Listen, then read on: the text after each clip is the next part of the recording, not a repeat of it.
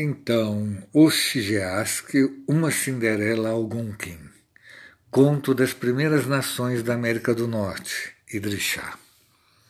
A tribo Micmac, que fazia parte do grande grupo dos índios algonquins do leste, vivia numa aldeia à beira de um lago profundo. Nessa aldeia havia um homem viúvo com suas três filhas. A mais nova era pequena, frágil e quase sempre estava doente.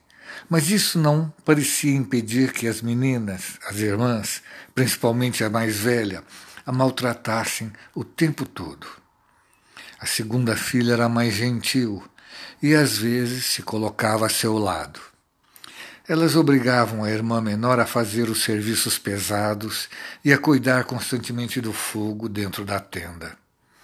Muitas vezes a mais velha queimava-lhe as mãos e pés com brasas muito quentes, e ela ficou com tantas cicatrizes no rosto e no corpo que foi chamada de Ossigiask, a menina do rosto marcado.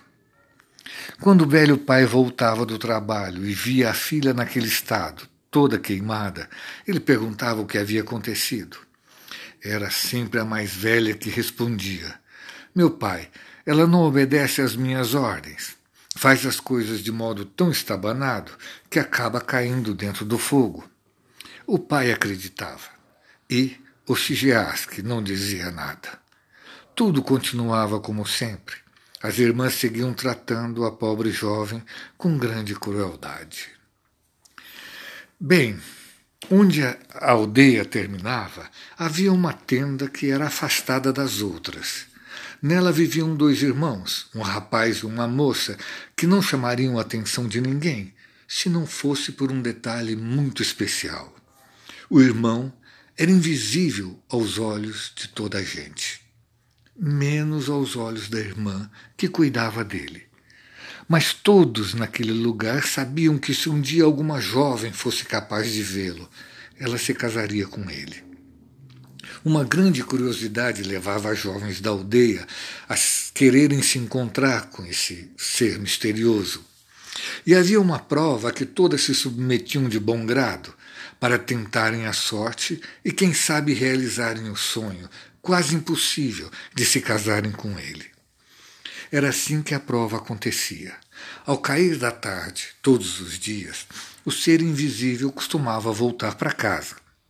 A jovem que quisesse se candidatar a enxergá-lo ia ao encontro da irmã dele, que a esperava à beira do lago quando o dia terminava. As duas passeavam pela margem do lago conversando coisas triviais, até que num momento, quando a irmã via o irmão entrando na aldeia, ela parava, olhando na sua direção, e perguntava para a jovem que a acompanhava: Você está vendo meu irmão vindo ao nosso encontro? A maioria das jovens imediatamente respondia que sim, só algumas, bem poucas, tinham a coragem de dizer a verdade, que não estavam vendo nada.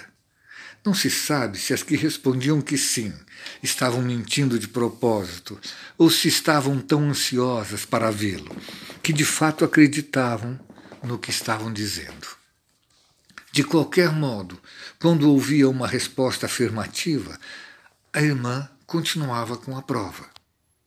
Então, já que pode enxergá-lo, diga-me do que é feita a correia que está presa no seu ombro.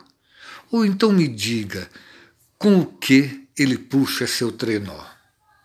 Como não podiam saber, as jovens tentavam adivinhar, arriscando uma resposta qualquer. Quem sabe dava certo. E uma é uma faixa de couro cru que ele traz no ombro? Elas inventavam. Seu trenó puxado por um galho de árvore, bem verde e flexível, inventavam algumas. A irmã sempre percebia que a jovem não tinha falado a verdade, mas não fazia nenhum comentário e a convidava para acompanhá-la até a tenda onde morava com seu irmão. Assim que entravam, ela mostrava um certo lugar, dizendo à jovem que não poderia sentar-se ali de jeito nenhum, porque era o lugar que pertencia ao ser invisível. Depois elas preparavam juntas a comida e se dirigiam para o local da refeição. A jovem visitante ficava com os olhos arregalados, cheia de curiosidade. Afinal, ela sabia que o ser invisível estava ali, bem perto, pois quando ela, ele chegava, tirava seus mocassins que ficavam imediatamente visíveis. A jovem percebia que a irmã os pegava do chão e os pendurava na parede da tenda. Enquanto comiam em silêncio, a irmã servia o irmão, que sem dúvida estava ao seu lado, porque a comida ia desaparecendo pouco a pouco. Por mais que se esforçasse, a pobre jovem não distinguia nem sequer um vulto, nada. Finalmente, quando ela via a irmã inclinando-se diante do vazio, desejando boa noite ao irmão, ela se despedia tristemente e voltava para casa. Mas certo dia, as duas irmãs mais velhas de Osigeaski resolveram ir juntas até a beira do lago para tentar ver o ser invisível. Não quiseram que a caçula fosse com elas e lhes deram serviço dobrado para fazer enquanto estivessem fora. Vestiram suas roupas mais lindas, enfeitaram-se com, com tudo que tinham de mais bonito. Cada uma delas tinha a esperança secreta de que, mesmo que não ouvissem, o ser invisível se deixaria seduzir pela beleza delas. Pensavam que, sem poder resistir, ele se revelaria espontaneamente como um apaixonado. Assim elas sonhavam pelo caminho. Mas na realidade, não foi nada disso que aconteceu. As respostas que deram foram as mesmas mentiras das outras moças. Uma tira de couro cru, um ramo verde flexível, elas nem conseguiram inventar respostas diferentes. Tamanha era sua ansiedade. E por fim, voltaram à noite para casa sem ter conseguido nada com tal, tal como as outras. Mas no dia seguinte, ao retornar no final da tarde, o pai trouxe uma porção de conchinhas muito bonitas e as irmãs mais velhas pegaram todas para elas. Nesse mesmo dia, o Sigeaski, que sempre andava descalça e com roupas velhas esfarrapadas, decidiu ir à beira do lago tentar a sorte.